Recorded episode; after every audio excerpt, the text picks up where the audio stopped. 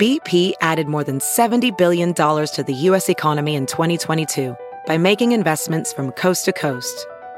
Investments like building charging hubs for fleets of electric buses in California and starting up new infrastructure in the Gulf of Mexico. It's and, not or. See what doing both means for energy nationwide at bp.com slash investing in America.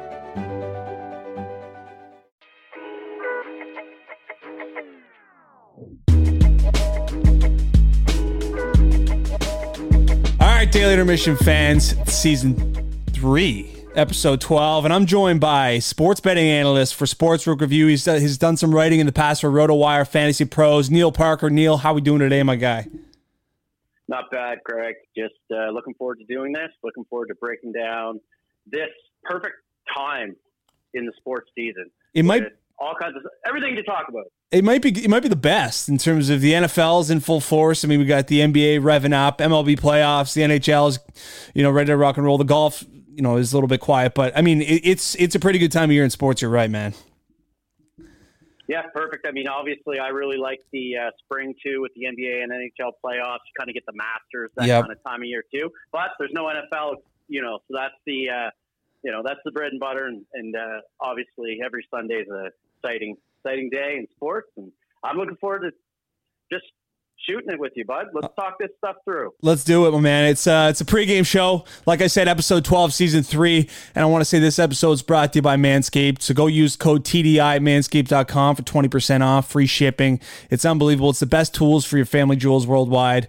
Millions of men are using this stuff to keep groomed up. So make sure you head over to manscaped.com, use the code TDI, and keep cleaned up.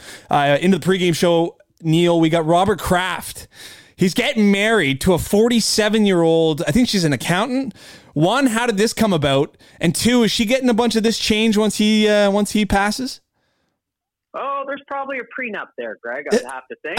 Uh, but uh, you know, I mean, maybe a little trickle, maybe a little sprinkle of uh, of his, uh, you know, bank accounts down the line. But uh, good on him. Hey, listen, people want to get married. All the power to them. Go out there, be in love. What what else do you need to say? Well, that's just it. You know, whatever makes you happy, really. Um, it's just kind of surprising because this guy was in the parlors. I mean, obviously he wasn't satisfied to its full to its full extent in the uh, in the massage parlor. So Crafty decides to uh, to wife up forty seven year old. You love seeing it. I mean, I think uh, it's every guy's dream once you're getting to that age if you can lock down a forty seven year old. I mean, we see in the other in the other parts of the landscape. I mean, I think uh, Zach Wilson and Yung Gravy. I mean, they're they're looking for women at this age too. Listen, whatever makes you happy, buddy. Whatever You know makes you happy. You know, my guys. So just staying in uh, just some some other NFL news before we get into the game recaps uh, in quarter two. But uh, Deshaun Watson's facing some more charges. Uh, Neil uh, facing another sexual assault charge. I mean, the Browns have, have paid this guy so much guaranteed money. Obviously, we won't see him till week twelve. But I mean, this guy. You're an NFL quarterback, and I said I made a video the other day. I mean, like it, it's it's pretty obnoxious that he's out there paying massage therapists, you know, for sexual acts when he's an NFL quarterback. He could he can do fairly well at the bars, I would imagine. Well, I just think it's a joke uh, himself, but also like the whole Cleveland Browns organization are a joke. The Yeah. fact that they passed up on Josh Allen and Lamar Jackson to select Baker Mayfield. Now they didn't do their due diligence this offseason. Watson's running around with all these shenanigans he's pulling off. Yep. It's embarrassing. Uh, You know, I'm happy they lost three in a row. Uh, it's it's getting embarrassing. It hundred percent is, man. It, it's going to be the it's going to be a massive. I mean, we haven't seen this guy play in a year and a half as well, Neil. I mean, there's no guarantee. I mean, the NFL moves fast, and your career moves fast, and the the quarterback position is the toughest position in sports. I mean, it's not. There's no guarantee that this guy comes back and is the player that we knew before all of this. Yeah, for sure. And guess what? Not getting much better for the uh, old Cleveland Browns. Next four, check the schedule at Baltimore versus Cincinnati, and then they travel to Miami and Buffalo before their bye week. Not a pretty outlook. That looks that's sounding like an 0 4 to me. I mean, that, that is that is tough for old Cleveland. It does never gets easy for the Cleveland Browns. Um, I do want to mention Neil that the NBA starts this week. Excited for the season. There's going to be a ton of drama, as there always is. There seems like there's storylines from those individuals, those characters every week. Uh, a lot of teams have made some serious moves in the offseason, so I'm excited for that. But some college football, Neil. I'm not as versed in the college world as, as you might be. Um, I, I try to pay my attention to the professional leagues, and I just find that there's with the turnover and the call, and especially being Canadian, uh, it's tough to follow quite closely. But uh, Alabama goes down. Tennessee uh, takes them down in a massive win. Peyton Manning was smoking a cigar in the locker room afterwards. I don't know if that was photoshopped or not, but I saw a photo of that online. Big win for Tennessee. Yeah, it's awesome. Like the SEC football is obviously awesome. I try to tune as much as I can. I'm a Florida Gators fan, but obviously you can't have every single weekend consumed Saturday, Sunday football, football, football. Yeah. Um, even I would even I would get a little overwhelmed by that. But uh, obviously, uh, you know, dynasties are awesome in sports. The the Crimson Tide are on an amazing run. But uh, I love to see a Cinderella upset. And uh, yeah, like Hendon Hooker, great quarterback for the uh, Tennessee Vols, and it was it was great to see. And no one should feel bad for Alabama fans.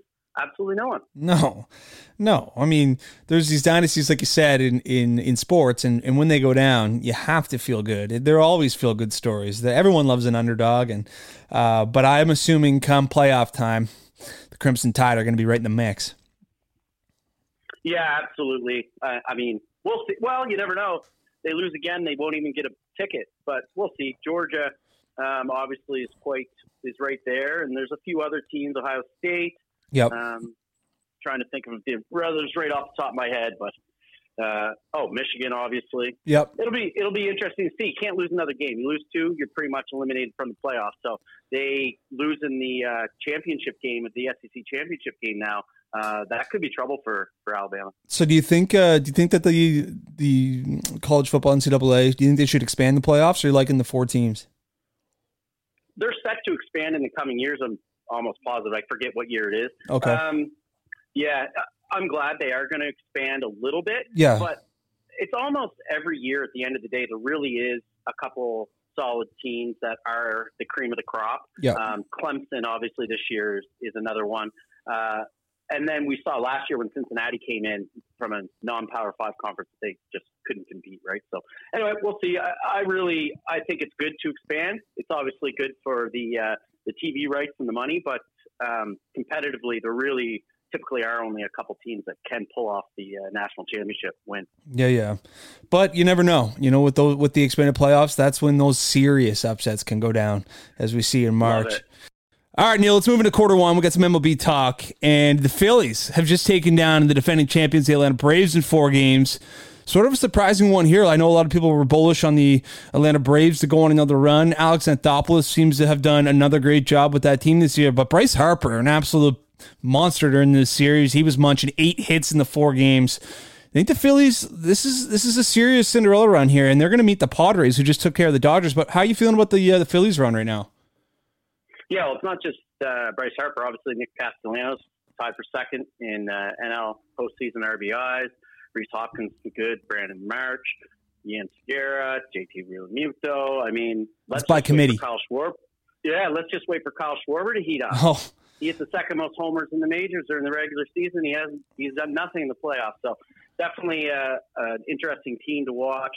Padres are the favorites to win Game One, um, but we'll see. Yeah, absolutely. So the Padres taking on the Dodgers. Obviously, Dave Roberts before the season, he had guaranteed the the World Series win for the Dodgers, having a massive season. I think the most wins in the NL since like 1906 or something. It was just an outrageously good season by the Dodgers, but they get upset by the Padres. You have to feel pretty good by the Padres, and especially for the management of the Pod, of the Padres, because I mean, by acquiring Juan Soto, who obviously was quiet uh, so far during his tenure uh, with the Padres, and and um, you know last year Snell, and then losing your shortstop Tatis. I mean, it's kind of been a roller coaster ride for the Padres, but to get over the Dodger hump, that's massive for San Diego. Yeah, it just reinforced the importance of pitching. Yu Darvish, oh, pitch Clayton Kershaw, sorry, Clayton Kershaw, Blake Snell, like you just mentioned, he threw a gem in uh, the game. I believe it's game three, and then Joe Musgrove was good enough in game, the final game, to uh, pave the way for the late game comeback, and they just, you know, really shut down the Dodgers over those final three games.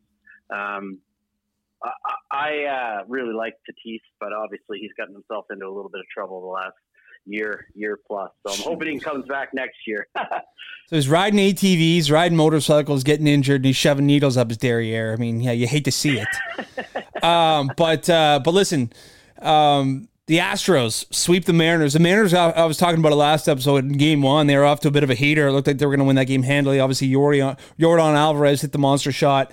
Um, to win that game, a three run walk off. Then he hits another game running home run in the game after. Uh, do you think Houston? This would be a huge World Series if Houston could get it done. Obviously, they've booked their ticket to the uh, ALCS, and they'll uh, they'll take on the winner of tonight's game with the Guardians and Yankees playing Game Five. But do you think this is a big one for the Astros? Because I know that I mean after last year's loss, they're looking for one to kind of you know get over that tarnished legacy that they're dealing with. Yeah, absolutely. They also lost Carlos Correa, right, over the offseason. Yes, the Minnesota. The Minnesota Twins. Yep. So, you know, nice to see the Pena shortstop, the rookie. He obviously hit the home run Clutched in up. the uh, 18th inning. The 18th? crazy. 42 strikeouts. There were 42 combined strikeouts in that game. Like, if you like pitching and you want, I mean, I would have fell asleep. I would have fell asleep by the seventh inning. I can't make it through four innings of baseball these days anymore. But uh, You imagine those guys in the outfield hanging K's, Neil? Yeah. I, they'd have, or uh, they'd have to start. Hopefully, there was some spray paint. So they start painting them on the chest and stuff because I probably would have ran out of signs after 40, 41. Hundred percent. Forty-one. Yeah. Anyway, Yeah. what a joke. Uh, no, that's good stuff, man. Uh, yeah, I'm, I, I'm not uh, excited to see what the Astros do, but they're obviously they're they're an intriguing team, an intriguing story. Obviously, a bunch of characters that people um, they're polarizing. We'll say that. Uh, but the Yankees. Obviously, winning 4 2 last night. I wanted to talk about Josh Naylor's celebration. I mean, he hits a home run off uh, Gerrit Cole and starts rocking the baby. I'm not sure what he was referencing, kind of maybe calling him a baby or calling him his daddy. They ended up losing the game 4 2. Josh Naylor, Canadian boy, love to see it. But um, but the Yankees Guardians, what do you think about game five tonight, Neil? You, uh, you f- yesterday night for the listeners, but uh, you, uh, how you feeling about tonight's game? Yeah, so I'm forecasting, and you'll be listening, and it'll all be over. But I like the Yankees to win Game Five. They're a negative 161 favorite. The big thing is, is that they're nine for 78 during the postseason with a three three two OPS, right? And that's just unsustainably low. Eventually, the bats are going to heat up, and yeah, I, they just can't continue to be so horrific. Statistically speaking, they're bound to heat up. They're due. Yeah, Yeah. exactly. Yeah, for sure. I, I mean, Giancarlo Stanton. I was I was listening to the game last night. I think he's one for twelve with a home run. I mean, I mean, obviously he doesn't hit for average, but you'd expect him to be a little bit better. And yeah, a lot of that lineup. Obviously, there's got they've got high ceilings up and down that Yankee lineup. So, um, but the Guardians have looked poised. So that's I think that's going to be a fun game tonight in New York. But uh, I could see that. Uh, I could see the Yankees pulling through, and Yankees Astros is going to be what I'm looking for uh, in the LCS. Nice.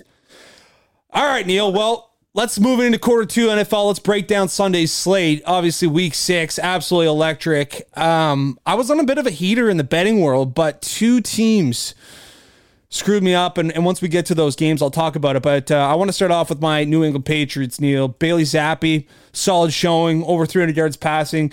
You know what? A lot of I think a lot of football fans, a lot of Patriots fans, they'll be starting to kind of rev up a, a quarterback controversy. I don't think that's the case. I think Mac Jones is still the guy. I just think that the coaches in New England have done such a great job for Bailey Zappe. They're not making it too complicated. A lot of hitch passes, get the ball out of your hands quickly. Obviously, when you're running the ball with Rhamondre Stevenson and he's seeing success, it's easy to open up those downfield wide open passes after play action. They're making they're managing the game similar to what the Cowboys have done with with outside of last night with Cooper Rush, but they're making it easy on Bailey Zappe. They're not asking too much, and I think that uh, he's played well as a rookie, and and the Browns just look bad. Yeah, you summed it up almost perfectly. It's pretty clear that Bill Belichick's still capable of getting the most out of, you know, honestly, a limit, like a, a roster that's not that talented. Yes, Let's be honest, right? Stevenson's a beast, but they're fifth in EPA per play the last two weeks. Zappe's first in completion completion percentage and third in EPA per play, right? So Yep. just hey, he's also throwing it down the field, nine point oh four yards per attempt in his two starts. So it's pretty encouraging. Um, and I once again sort of under, underestimated the Patriots coming into the season because when I looked at their roster up and down, I don't see the star power, but maybe the number one star standing on the sidelines, and he's still proving it. Yeah, they've got th this defense is balling out as well. I mean, this Christian Barmore, he got he got injured, but he's he's a heck of a player. I'm pretty sure he went to Alabama. And then their secondary. I mean, they've got some serious veterans. You've got this Adrian Phillips safety. They got Kyle Dugger, who he was drafted. He was a D two uh, college player. He was drafted in the second round. A lot of people surprised by that pick a few years ago. He's developed into a really nice player. This Jack Jones individual, he was uh, there was a lot of he was out of Arizona State. He he I mean, I, am not sure how troubled his past is, but I know it was, and they took him in the fourth round. He's had three interceptions already this season, and he's grown into you know a solid player. I think their secondary is balling out, and uh, and they're just doing it by committee up front with that front seven. So their defense has played really well, and obviously they're just getting it done on offense uh, with the strong running game. Damien Harris before last week, uh, before his injury, and, and Rhamondre Stevenson. It's a nice two headed monster, and so New England looks good. The Vikings hold on to win in Miami. Miami, I feel I feel bad for them because I mean, obviously they got off to a heater of a start. We all saw what happened to Tua. Teddy Bridgewater last week goes, uh, he's he's a little bit banged up from his concussion or whatever injury. So they go with Skylar Thompson, the seven round pick. He gets injured. Uh, they have to bring in uh, Teddy Bridgewater. So it's kind of the quarterback carousel right now in Miami. The tough loss to the to the Vikings. I can't figure out Kirk Cousins. What'd you see from this game, Neil? Well, it just seems that the path is pretty clear for Minnesota to coast to an NFC North title right now. Uh, head coach Kevin O'Connell, I think he still has some improvements to make for the offense. He was the offensive coordinator for the Rams last year. Obviously, the Rams won the Super Bowl. Their offense was dynamic, and obviously, they still have all the talented playmakers in that offense. Now, if they can improve defensively, they're a really scary team. Uh, the 21st in defensive DO, DVOA per Football Outsiders right now. I really like the potential that they show. And at the end of the day, sometimes we step back, and Kirk Cousins is like a compiler of statistics. Like he he does end the sorry, he ends each season with really nice numbers, but yep. it's like they only come in games that are never on television. And obviously, his prime time uh, notorious performances are. Uh, you know, a thing of underwhelming uh, memes and yeah, well, yeah, he's an internet mean machine. Absolutely, yeah. Obviously, I mean, with the Green Bay loss, uh, we'll get into that game in a bit. But yeah, I mean, the Vikings look good. They look poised to to win that division. Um, I mean, Dalvin Cook, obviously, he got his last game. I mean, Justin Jefferson, he's he's a top three receiver in the game. He just seems like they do a nice job with him too on crossing routes. I find that that's when he feasts. Is just he just goes wide open and just coming across the field, whether it's a drag or a deep in or you know he just he just seems to to beat coverages, especially his own coverages. So he's fun to watch. Vikings beat the Miami Dolphins. Atlanta upsets the San Francisco 49ers at home 28-14. I was on that spread. They've been playing gritty. I've liked what I've saw from um, some of the Atlanta uh, Falcons offense. I think Marcus Mariota is managing the game well. He's obviously that dual threat. Um, but uh, he also kind of got booted out of Tennessee. It was an interesting case there. You remember a few years ago, Neil. Uh, he was the man in Tennessee, and uh, and Ryan they decided to go with Ryan Tannehill. So then he went and, and went behind uh, Matt Ryan, and now he's getting a shot, and he, he looks okay. Like I mean, I'm not going to say he's like a top ten quarterback in the league, but he's been serviceable for this team enough to beat San Francisco 49ers at home. Yeah, absolutely. The 49ers, too many injuries for them right now. You can't withstand multiple key starters missing time week in, week out. Yep. Uh, it was also a horrible schedule spot for the um, for the San Fran. They, sorry, it was their third road game in four weeks. And they did stay on the East Coast after beating Carolina last week. Yep. I don't know necessarily if that was a good idea or not. You never know. But uh, the Falcons are six and zero oh against the spread this season. I'm pretty sure, and clearly betting markets and bookmakers haven't quite caught up to just how effective and efficient the offense was, and that's sort of what, or the offense is, and that's sort of what you were uh, sort of alluding to there. And yeah, for sure. I mean, I'm not worried about the 49ers long term, but they got to get healthy. Yeah, for sure.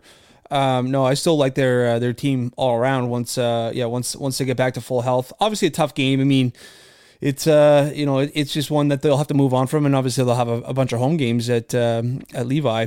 Uh, you know, I'd, I'd, like to think after three and four that they'll have a few uh, at home, so they'll be an interesting team to monitor. Tom Brady, this is interesting, Neil. I mean, everything that's going on in his personal life. Obviously, he's going to be getting divorced with Gisele, um, but man, he looks he this is the first time eh, being a Brady fan for 15 years, 20 years. This is the first time that I've seen like he just doesn't seem like Tom Brady. He doesn't seem like he seems he seems exhausted from everything that's going on off the field. Um, they lose to the Steelers. This is a this is a game that I loved that minus ten spread just because you know what I've seen from the Buccaneers defense. I mean they fly around the field typically. I didn't think that Kenny Pickett was very good in, in, in the week prior, and I thought that uh, you know with a, with a healthy Chris Godwin, a healthy Mike Evans, that and Leonard Fournette in the mix, that I thought this offense was going to be rolling. I, I expected the Bucs to blow these guys out. They ended up losing twenty eighteen. I'm uh, I'm not loving what I'm seeing from Tom Brady right now. No, he had completed 71.2% of his passes for 736 yards, four touchdowns the previous two weeks, led all quarterbacks in the league in success rate, and then has just an absolutely pathetic loss. And it was embarrassing. Like, he just got to be able to pound the rock into the end zone, four field goals.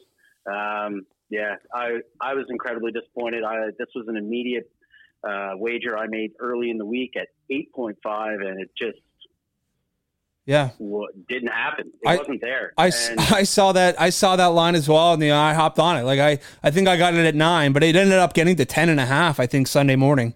But I mean, exactly. I mean, just analytically and just from just from a eye test football fan standpoint, you thought there was no way the Buccaneers were going to go into the into Pittsburgh and lose this game, and they sh- they shouldn't have.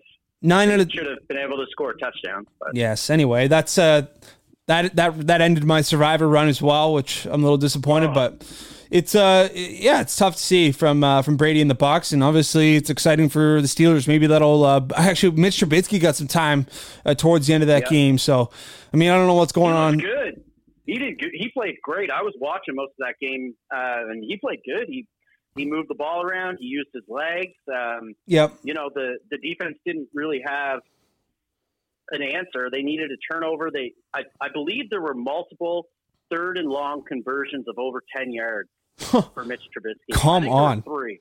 Yeah, just shut him down. Like let's go. Yeah, yeah. I mean, that's that's not a that's not a Buccaneers defense that I'm used to watching. But anyway, Joe Burrow, Ja'Marr Chase returned to the Superdome in New Orleans and end up beating the Saints. I loved this line. I loved Ja'Marr Chase this week. I was all over this line of minus three. It was a lot of it was a closer game than, than I expected it to be, but Burrow and Chase balled out. I was on the uh, Chase over 76 yards over anytime touchdown. But uh, but Burrow, I mean, I think that this is a duo we hope to heat up if the Bengals are going to, you know, the, the big play Bengals are going to heat up and, and make a run. But uh, but the Saints, obviously, with Andy Dalton at, the realm, and and uh, they're still a little bit banged up with their quarterback and, and top receiver Mike uh, Michael Thomas out. But did you catch any of this game, Neil? I just saw the highlights for this one, and the, the big thing for me is that after the Cincinnati Bengals invested so much money into signing three offensive linemen, and they just their offensive line still ranks 27th in team pa- uh, pass block rate for yeah. ESPN. They need to figure that out. Yes, Joe Burrow's been sacked 72 times through 25 games the last two years. Until he can, you know, stand upright and get a little bit of time back there, this team is going to have. I just can't see how it's going to continue to be successful because there's so much talent in the wide receiver corps and also running back. And yep. it, it should be one of the best offenses offenses in the league. They're close, they're trending, but that offensive line needs to figure it out. Hundred percent, hundred percent. Oh, the New York Giants for real, Neil. They end up beating the Ravens at home. It was a back and forth game. I liked the Ravens to win, but the Giants to cover. I thought it was going to be a field goal game. You know how difficult it is to blow a team out on the road in the NFL, but the the the Giants end up winning outright. They're five and one now. I don't know why, but deep down, I'm still not sold on them. No, I have no faith in the Giants. I'll continue to be wrong with this one. Um, credit to Don Martindale. He just continues to defensive scheme and blitz and, and put the opposing offenses in difficult situations. So credit to him. I don't anticipate it continues, but uh, hey, Giants got a pretty good player in Saquon Barkley, so that helps. It's it's refreshing seeing him rejuvenated, Neil. Um, I, I obviously felt bad for Saquon, all the injuries he had, but he looks great this season, and uh, happy for him. Um, what the heck's going up with Green Bay? Uh, Aaron Rodgers in Green Bay. I mean, Uh, this was another spread I was on. I liked Green Bay by seven and a half points. It's just it's a little awkward for me right now with the Giants being strong and the Jets kind of looking okay. Like I'm not used to that. I'm used to these legends um, playing well, and I expected Lambeau Field. I expected Green Bay to come out and rock, and uh, it was not the case. Jets rolled in Lambeau. What do you think is going on with this Packers uh, team? Is I mean, it doesn't look like Aaron Rodgers is completely in sync. I mean, he was dropping it in the bucket to Allen Lazard on a few catches, but I mean, he misses Davante Adams in a massive way. Yeah, I guess there just hasn't been anyone to step up and kind of fill that void. Um, the NFC is such a mess, though, that like playoff hopes for the Packers aren't really in danger yet. No, I just the the play calling is not up to par. It was horrible in the second half of the London game against the Giants. when they blew that lead. The defense isn't making enough stops. Ninth lowest defense grade per Football Focus. It's it's a work in progress, and I still go back to the preseason and exhibition play where Brady, or sorry, Brady. Well, Brady didn't play much either, but Rodgers, Aaron Rodgers didn't play a whole lot, right? He, he didn't even take a snap during exhibition play. I'm pretty sure, and that does carry over. Um, but at this point of the season, we're now six games in. Like, let's go, figure it out. Absolutely. Um, so I, I'm definitely discouraged, but I don't think playoff hopes are in danger. It's just maybe they're just not as good a team as, as originally expected because they were one of the betting favorites to come out of the NFC um, conference. Yeah, it's hard for me to imagine Green Bay going on a Super Bowl run just with the you know supporting cast Aaron Rodgers dealing with them with that what I'm seeing from that defense. But who knows? I mean, you know, crazier things have happened and they could get hot, but they're going to be doing it on the road. Um, Indy holds off Jacksonville at home. Jaguars are making strides. It's promising. I mean, if you're a Jaguars fan, I think for the first time in a while since 2017, obviously when they had they had the Sacksonville defense and Blake Bortles, and they went on that lost run and choked against the Patriots in the playoffs. But they're starting to build. Dougie Dougie Pederson's doing a nice job there. Trevor Lawrence looks good. Um, I think they're they're trending towards having some positive seasons coming. Uh, but Indy holds them off. I liked this line at one and a half. I was on this line. Uh, Indy gets it done. I haven't loved what I've seen from Matt Ryan, but uh, but Indy gets it done, and now they move to three, two, and one. Um, I think it's going to be between Indy and Tennessee to win this division. But what do you think, Neil? I just I think that the Jaguars check out uh, in advanced metrics really well, but at some point too, winning football games doesn't happen through an algorithm, right? For sure. Uh, it takes time to develop, and Trevor Lawrence obviously taking strides, making steps mm. forward.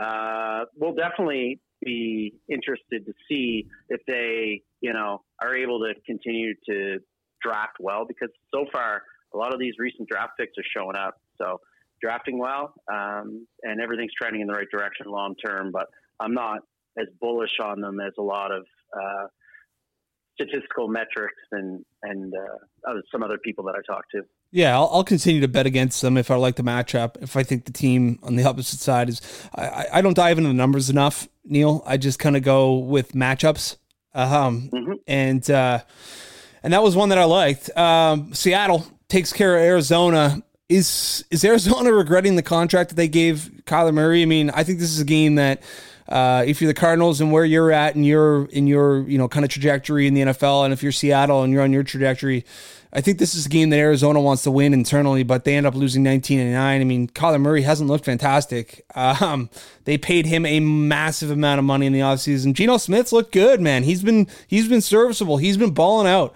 I'm happy for Geno Smith. Um, what are you thinking about? How do you think Arizona's feeling about the contract they gave Kyler Murray? Pretty poorly they should have won that game. They're falling out of uh, contention now in the NFC West. I mean, they're only one game behind, but they lost two in a row. I don't really like their outlook at this point, um, especially losing to to the Seahawks in a game they were favored. And that's disappointing. They definitely they brought in Robbie Anderson today. I don't know if you saw that. Yeah, they brought in Robbie Anderson, receiver from. but like, what's that? That's not going to help you any. Uh, he's a he's, he's a guy for a good deep shot or two. Like he's he's a deep Absolutely. threat. He's a burner down the sidelines. But they also got DeAndre Hopkins back as well. He's he's going to be coming off his six game suspension. But again, how how he how's he going to look?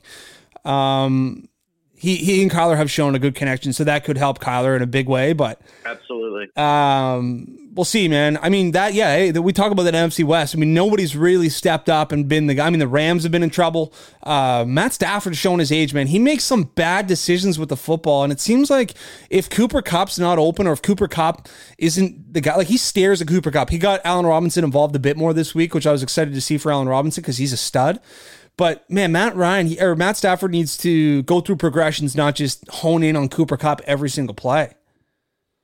Yeah, the offensive line. I keep going back to offensive lines, but the Rams' offensive line's a mess.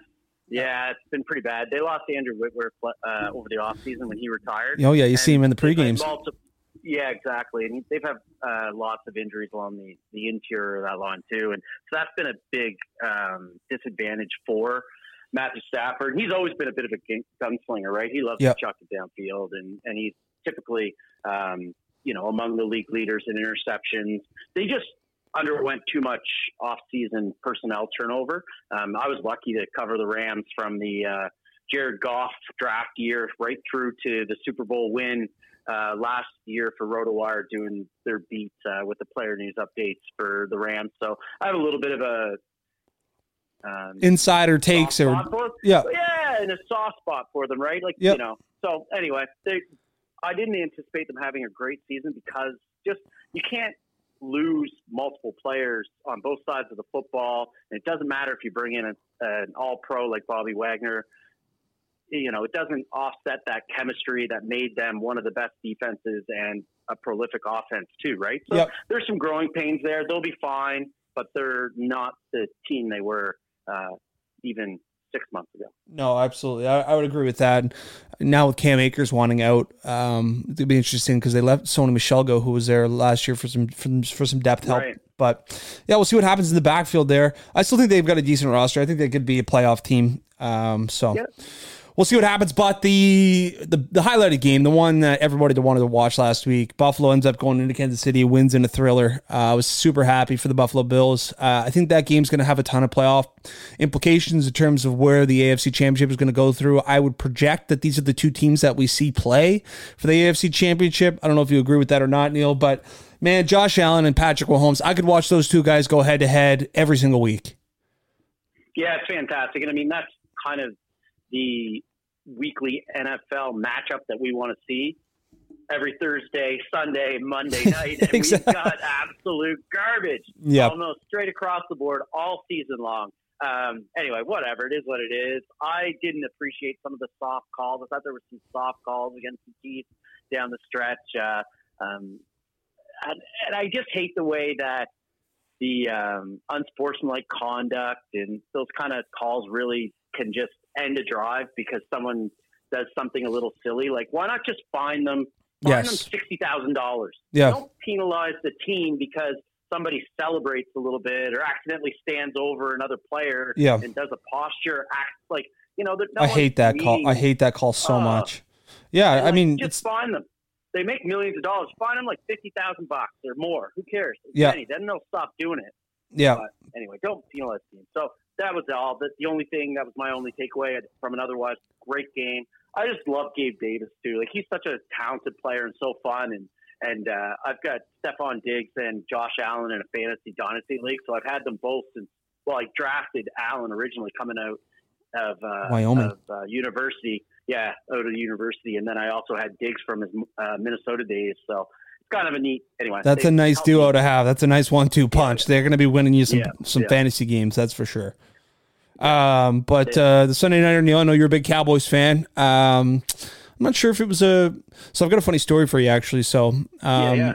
a buddy of mine who you know golfs at the golf course. I'm helping him out with his fantasy team um, this year, and yep. um, and um, so I picked up, so we had Pat Freiermuth at tight end and uh, out. So I didn't really do much research. I just kind of went to the waiver wire. Okay, Dalton Schultz available. I was like, oh, perfect. We'll take Schultz. Ends up, nice. I go on to a live on TikTok about 10 minutes before kickoff of the Sunday Nighter, and I figure out that Schultz is inactive. So I pick up Ferguson, Jake Ferguson. Nice. Jakey Ferguson, shout out my guy. Four catches, 40 yards, and a touchdown was a massive, massive pickup for us. Also had DeVonta Slip, uh, Smith in that game. So, uh, but uh, yeah, I mean, the Eagles end up winning. Thought the Cowboys showed some nice fight. I mean, Micah Parsons. I mean, I'm not too worried about the Cowboys. I actually, I, I think their defense has done such a fantastic job this season. Cooper Rush, he did what everybody thought he couldn't do. He kept their season alive. And in my opinion, it's time for Dak to get back in there if he's ready to rock. Yeah, absolutely. And I uh, broke this game down last week with a good friend of mine, an Eagles fan, Chris Meaney. He's got the show Mean Street. And uh, my quick take was just that unless Cooper Rush protected the football again, because that had been his strength, is protect, uh, protecting the football. Yeah, no turnovers before last night. Exactly. And as yeah. soon as he did, that would put the Cowboys even further even further behind. That's what happened. They couldn't keep up. They don't have the explosive offense with Cooper Rush that they would have with Dak Prescott and that's that's all it is. I mean, you know, your your defense and game managing play at quarterback can only take you so far. We know this.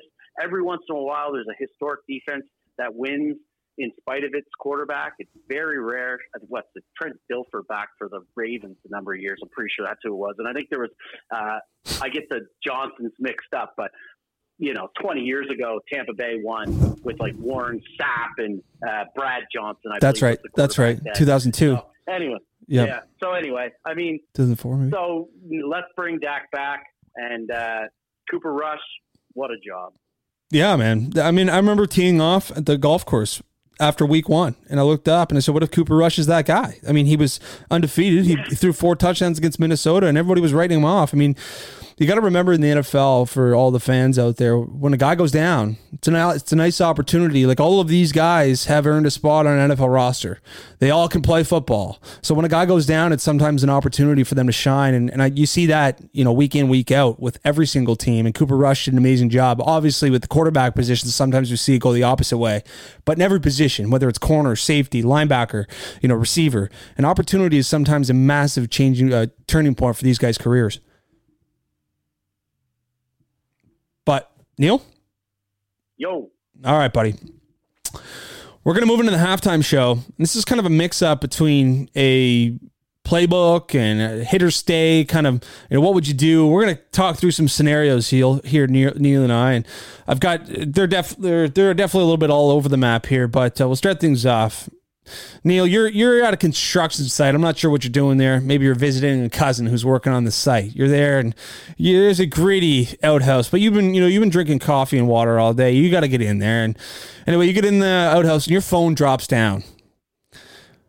Are you hitting it? Are you going in for this thing? Are you saying, okay, I got to go get a new phone? Because this is an interesting one. Because phones are kind of the tough one. Like, you know, it's a big bill to pay you're looking at probably 500 to 1000 bucks to get everything reorganized here. What's your play here if you drop your phone into an outhouse? It's gone. Yeah, I'm thinking the same boat. there's there's no amount of money. It's, it's fine. it's all right. I'm out. Yeah, man, especially at a construction site. I mean, I find those things the most. Dis- I think those are the things are the most disturbing sites going, man. I, I, it, that's especially if you're at like a concert or any any place with a big population or just a gritty occupation that are using this thing day in day out. I mean, those those things are just so disgusting. Dude, I got a quick story, and I'm not going to name names. No, fired up. I do know, I do know a gentleman who got the tap from his wife, and that's how a child was conceived in an outhouse. Apparently so. Wow. Uh, when the wife gives you the tap, sometimes, Greg, I guess. Yeah, it's you know? it's go time. I think everybody understands that. When you get when you you get the nod and it's go time. Like you got to get in there and you got to mix it up, and and uh, sometimes you got to get down and dirty. And I, I, don't I don't mind that. Like Tiger Woods says, you got to go earn it in the dirt sometimes. Um. All right, Neil. So this is an interesting one. So we see social media accounts post these types of videos and types of photos all the time. Um, so like Bleacher Report, I, I, was saying before the podcast, but uh, so you got like a 12 leg parlay on the go. You've bet on every single game and you've got a cash out option. You've been perfect 11 through 12 before Monday night. I'm just going to say it right now, I'm a cash out guy. Like, I'm not risking a big payday for one more game. Like, I, I would take the money and run. I know people kind of they'll they'll go and they'll hedge it or they'll they'll they'll ride it out. I mean, what what would you do if you had you had every single game picked? You've you've won them all until Monday night. You can cash out, or you can ride it out for like, you know, double the money or, or just less than that. Oh well, it, it would all depends on the odds, but I would just run and make sure that uh, I would calculate the hedge. Yeah. To you know, figure that out, and then then make a de- decision based on that. Yeah, for if, sure. You know, there's a there's three choices, and probably I would cash out, but yeah, I, I might hedge depending on how much. The only issue is is that worth. typically you don't like typically people don't aren't liquid enough to hedge it. Exactly. You know. Yeah. Like how exactly. like like how like if you if you're looking to make like well for example like eighty five thousand dollars off a ten dollar bet, um like how are you going to hedge that? Well, you've got to have a lot of money in your account, and you've got to hope that you're betting on the underdog as a hedge. Yes, exactly. That's the only that's the only way. But I'd probably just cash out and move on to the next week. Hundred percent, man. Like you got to take your yeah. wins in gambling, man. Like yeah. I see those all the time, and people don't cash out, and I feel sick. I couldn't live with myself not not having that not having that win. Um, um, All right, Neil, Stanley Cup playoffs. You've got the opportunity to go to game seven of the Stanley Cup, or the, the, I know this time framing is so off, but if the Cowboys were to make it through the NFC Championship, they're playing in the NFC Championship, would you miss game seven of the Stanley Cup to see if you could go to the Super Bowl and watch the Cowboys? You've got tickets to both, but the Cowboys have the opportunity of losing. Would you go to the locked in Stanley Cup seven, or would you ride out the NFC Championship game to go to the Super Bowl? Uh, it's a good question. I'd probably, you know what? I'd probably go to the football game. Um, especially like I'm a Leafs fan too, so I'm never going to get to see the Leafs in the Stanley Cup. Yeah, we'll get into it. But the way things are going, we'll get into it. We'll get into it. maybe maybe this year. So yeah, no, I'd probably. I just think the atmosphere at at the at an NFL game would be better. Um, more people, the tailgate, the whole experience that you know you build it around because you can kind of get in on. Let's say you you arrive on a Friday, a big day Saturday. Uh, kind of carry that over into Sunday morning with a big tailgate and uh, then hit the game. And yeah, so I'm definitely I'm definitely going to football over a hockey game live. Um, in my experience, I've been to both, but uh, I definitely love a good football game. Um, more than the NHL. I, I, would be the same boat. I find the biggest thing with NFL is uh, you remember it's football. Sometimes when you're watching it on TV, um, I, I, find that with every live sport, you kind of forget with the production quality that you're actually watching them play a sport. And I find that that's the, the, the yeah. biggest realization that I have when I watch them live. I'm like, holy shit, they're actually playing hockey at this speed or they're actually playing football yeah. at this quality. Like that's the biggest, it, it, usually, it usually dawns in me in like the first like 10 minutes I'm there. I'm like, whoa, these guys are phenomenal. Um, but uh, all right, last one, uh, Neil, 16 at the blackjack table, hit or stay. I'm staying. I'm a stay guy too at 16, but you have to. The blackjack rule is you always have to do that. You're either an always hit guy or an always stay at 16. I'm an always stay guy. Yeah, I uh, I stay at 16 and and take my chances. Sometimes it'll depend on obviously the sequence of cards. Yes, for sure. Whether there's other people around, but I normally stay. I like it. All right, Neil, that's going to conclude the halftime show. Just a brief one, just a kind of an unorganized one, but you know what? We're moving on. That was just a little brief intermission before we get back into the sports content. We're moving into quarter three. We got some NHL for you guys. The first week's in the books. It's been an exciting one. Lots of news on the table. We're starting things off with your Toronto Maple Leafs, Neil. Uh, obviously, got off to a little rocky start by losing to the Montreal Canadiens in game one. Got things back on track by beating the Washington Capitals and the Ottawa Senators on Hockey Night in Canada. But the biggest news in three games in, you can take it or leave it in terms of you know where this team's headed. But Matt Murray, the guy they gambled on, is put onto the TIR, and and uh, you know it's going to be Ilya Samsonov, which isn't going to be completely worrisome. But I mean, in the grand scheme of things, Matt Murray, I mean, come on, dude. Yeah, I'm not real concerned about it. It was a gamble anyway. He hasn't been healthy for years. Yeah. Um, so my outlook is maybe he gets healthy for the playoffs and can refine some form. But I always liked Samsonov for the most part. He's uh, 926 save percentage so far. Maple Leafs had a sub 900 save percentage as a team last year. Yep. Right. Yeah. What was Jack Campbell was the best. one of the best goalies before the All Star break, and then one of the worst after.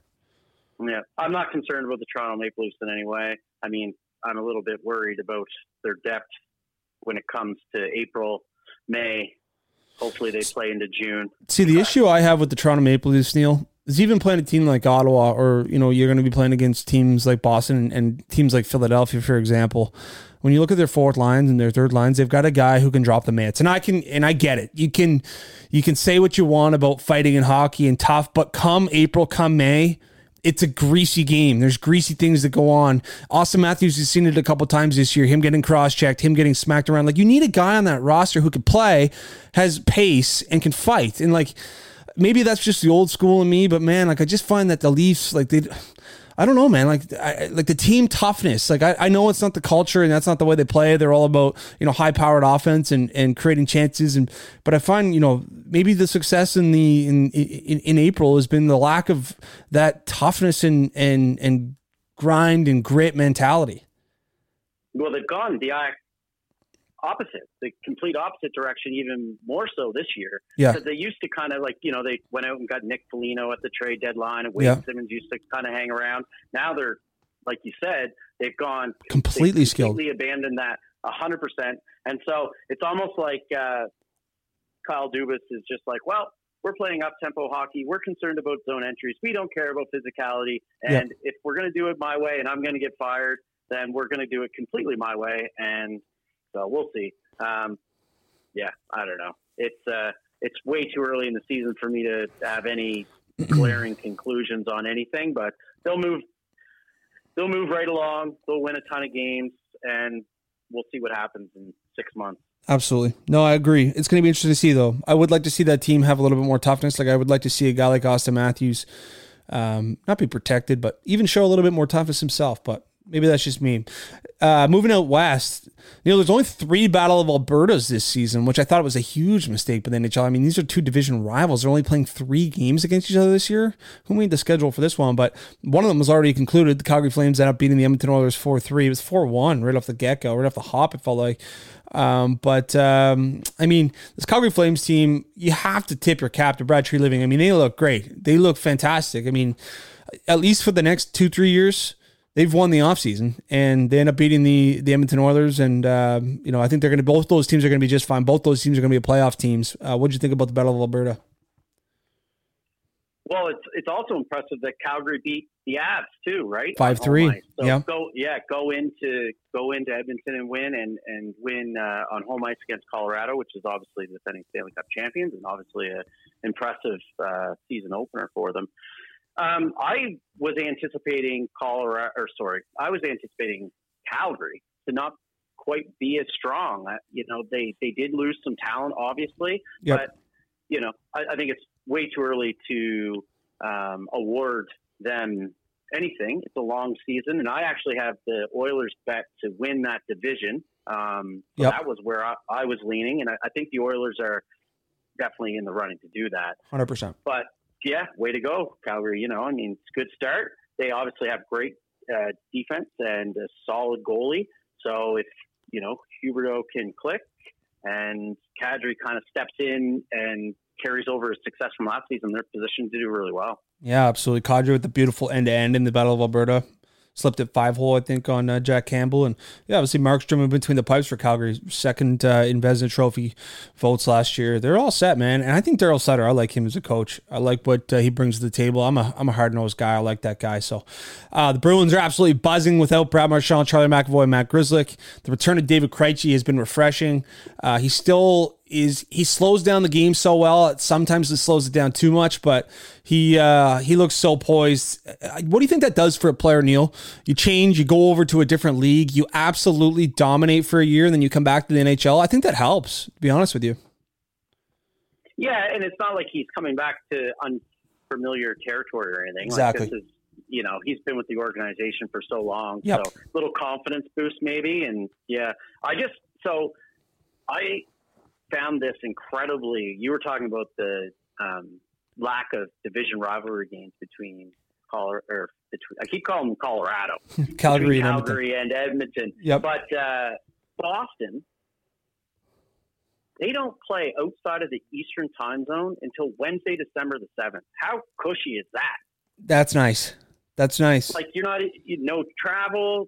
Uh, six home games, just three on the road in October. Like, so they are really positioned to have a great start with um, Marchand out and McAvoy, McAvoy out, right? Yeah, so, yeah.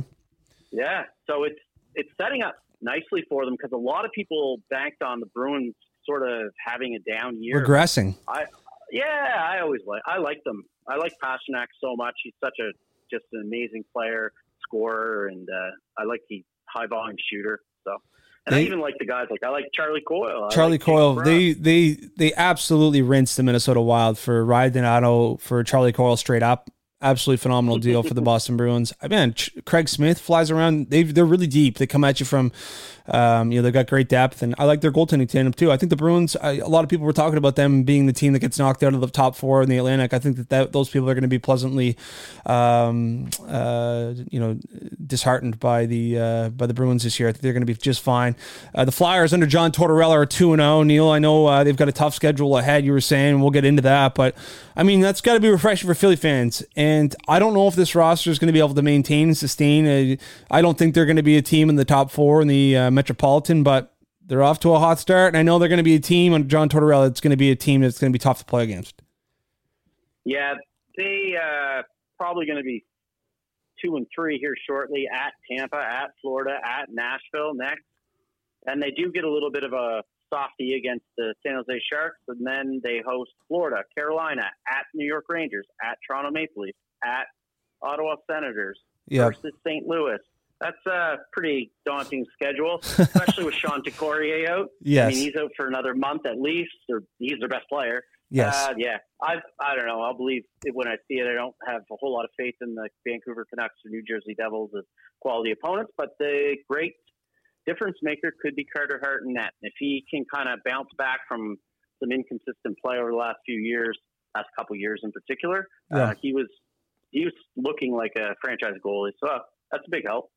Absolutely. We'll see what happens. I'm, that's going to be a team I'll be uh, I'll be watching quite closely. Vegas is off to a hot start under Bruce Cassidy. They're 3 0. Um, I think this is a team that's going to be a playoff team in the Pacific, but um, obviously goaltending is going to be the biggest thing for me. Um, is it Logan Logan Thompson? Logan, I think it's Logan Thompson.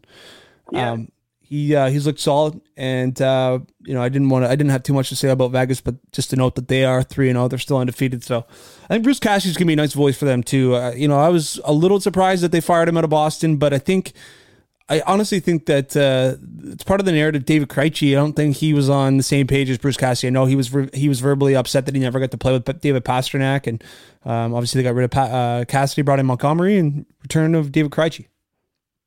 Yeah, change is always good sometimes, in, uh, in, especially at the coaching level, right? I mean, sometimes just the voice gets stale. Yep. Um, it time time for change, time for some new ideas, and and uh, just a different voice, right? Absolutely. I, I like Vegas. Uh, their defense led by Pietrangelo, Theodore Martinez, high end group there. Jack Eichel is a superstar.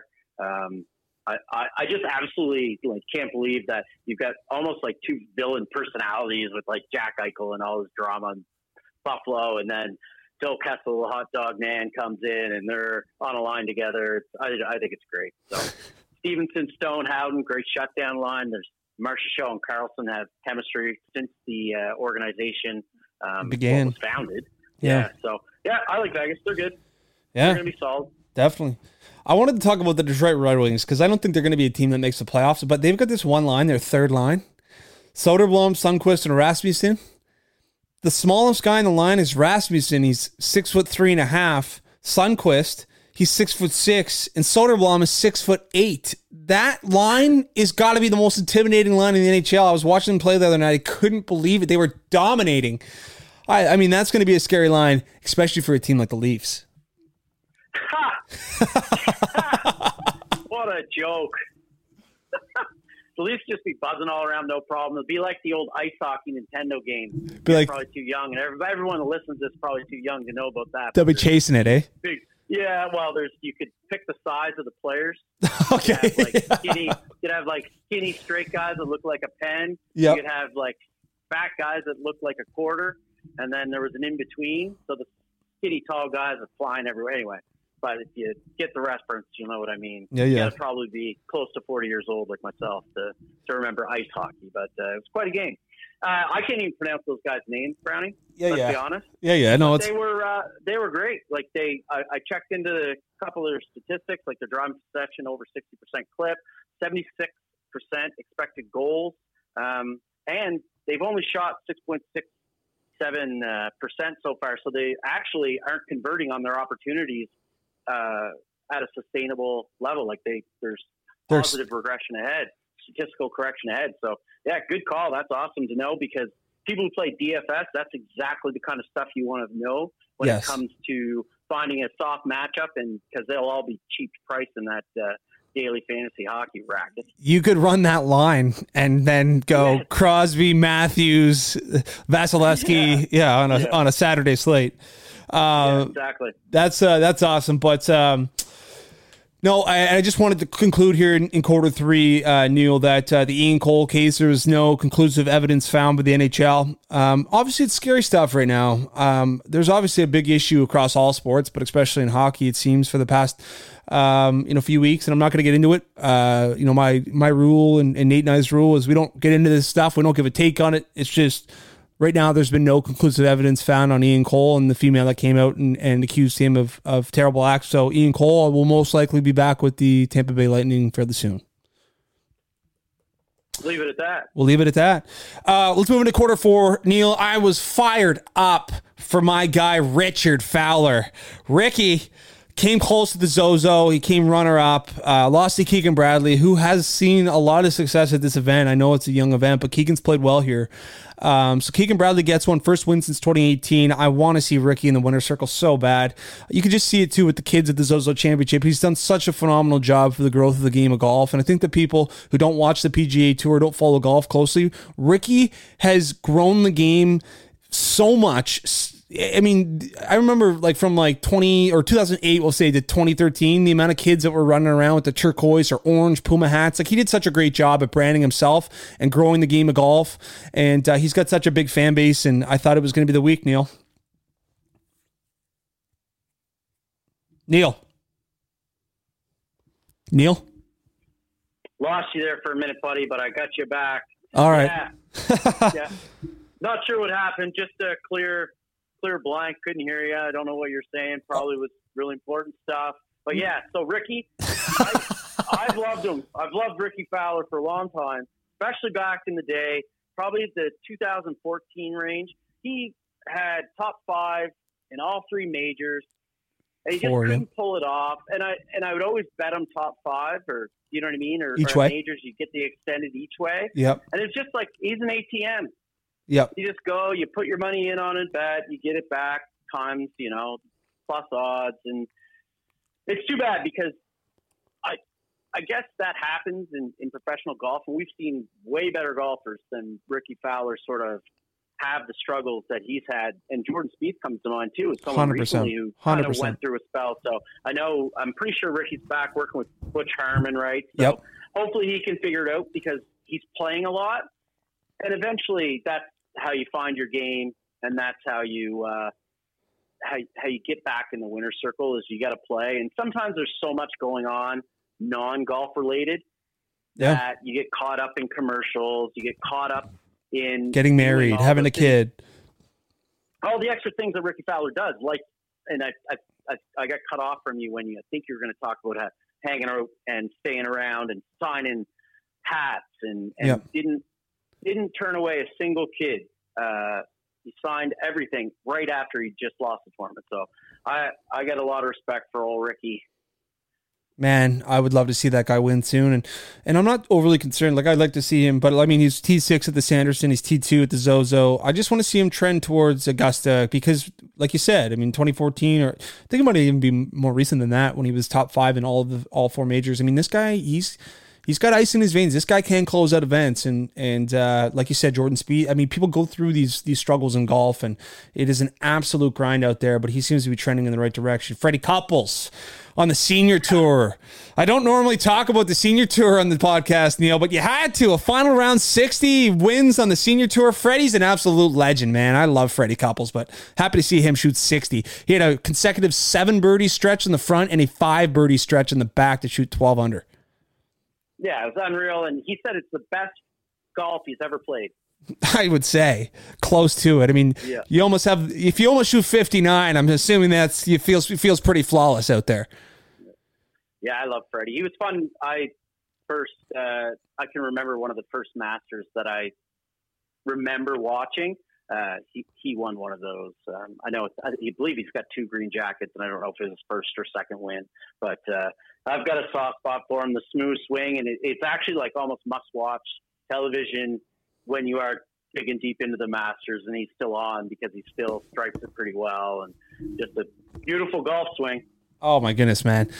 Yeah, I mean, like you think he shot sixty, he said it was his best friend of his golf. I mean, I've shot a few seventy fours and thought I didn't miss a shot out there. Um, anyway, Neil, you hear me? Yes, buddy. All right, buddy. We got the CJ Cup this week in South Carolina. The first time the CJ Cup's being held here. Uh, I saw you did a write up for it. So if you want to go see Neil's write up for it, make sure you get over to sportsbookreview.com. And Neil's got a nice write up about the uh, CJ Cup this week. Uh, but the big guns are back. There's a lot of big guns playing this week. Justin Thomas, Jordan Spieth, Rory McIlroy, Jon Rahm off his win at the uh, what's the Spaniard Open called on the DP Tour? I'm not sure what it's called. Uh, but no, me neither. But he won in Spain. Um, but yeah, who do you like this week? Uh, I, have got three outright bets that I'm going to be riding. Um, also, certainly will tail some uh, some narratives that you have. Uh, but uh, I'm riding Cam Young again. Obviously, he had five uh, second place finishes last year. I just think this kid's uber talented. He's going to be in the winner circle, I think, soon. Uh, I'm probably going to lose a lot of money on this guy in the next few weeks, but I'm riding Cam Young again. Yeah, a good pick. I mean, one of the big things that I found when I was digging into what made for a successful golfer at uh, Congaree this week um, because the venue changed, right? It was in Las Vegas. Well, originally the CJ Cup was obviously in South Korea. Yes. Uh, last last year it was in Las Vegas. This year it's in South Carolina. So, um, gotta gotta kind of dig in that because obviously course fit changes um, as a result. But big thing for me is par four scoring. Eleven of the par fours at um, this venue during the Palmetto in 2001. Uh, eight of 11 played over par. Par four scoring is obviously incredibly important, and it's a tough course. And at that 2021 Palmetto, strokes gained tee to green was a key statistic among all of the top finishers. So um, ball striking incredibly important, and putting and work around the green wasn't as important. So I placed a lot of emphasis in greens and regulation percentage and strokes gained tee to green. Vic Hovland, Vic the Viking, um, looking to him, hit 53 of 72 greens last week at the Zozo, um, fired four rounds in the 60s. So I don't mind him a little bit further down the odds list. And you already mentioned Rahm and I'm looking more at the top of the of the board right now. Um, the article you referenced, it's the fantasy golf power rankings. Um, I've got Rahm number one, Scotty Scheffler number two, Hovland three, and Rory McIlroy four. And that's just because if you're playing DFS or playing in a pick'em pool or something, Rory's going to be extremely popular. Obviously, he's dialed in and uh, you know led PGA Tour strokes gained totaled and scoring average last season. So yeah, absolutely. Yeah, I mean, I just uh, I like Hovland as uh, someone who's a little bit down the odds list, but I might uh, have to look a little closer before uh, placing any wagers. I'm going to sprinkle Hovland as well, plus 2200. I really like Hovland. I think there's guys that I've got soft spots for on the PGA Tour. He's one of them. He's just so talented as well. He hits it so well, and I mean, he's a gamer. Um, he's not. It's not going to be surprising to me if he ends up winning a major when it's all said and done, or multiple. Um, another guy I'm going to. Uh, this is just a narrative that popped in my head. Obviously, I'm a guy who comes up with outrageous narratives at times, but obviously CJ is a is a company that sponsors all the South Koreans. Like Neil noted, that the tournament used to be held in South Korea. So I'm going to ride Sungjae Im. Um, I'm going to ride Sungjae Im at plus 2200. I'll probably have four outright bets. And then I'm going to sprinkle Rickie as well, plus 6600. He's trending in the right direction. Uh, obviously, he could miss the cut. He's uh, He's been volatile the last few years, but I'm going to ride Rickie at plus 6600. Greg, I got the best news that you're going to hear all day. Let's hear it. This is a no cut event, so you can watch four days of Rickie Fowler. Well, that is something that I absolutely love to hear.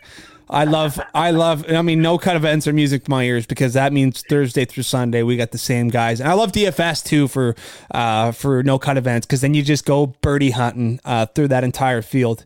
Um, make sure you get your guys who have got a ton of upside, make a ton of birdies. Um, but but Neil, that's going to conclude the episode, man. I really appreciate you coming on, man. I know a lot of our listeners will be uh, be happy, be thrilled uh, to have a second voice on the podcast. I know uh, it's been dry, but uh, just around the corner, we've got some fun guests. We've got the Tour Junkie guys coming on. We've got uh, Sam Alvey to come preview the UFC fight. So we've got some guys coming on.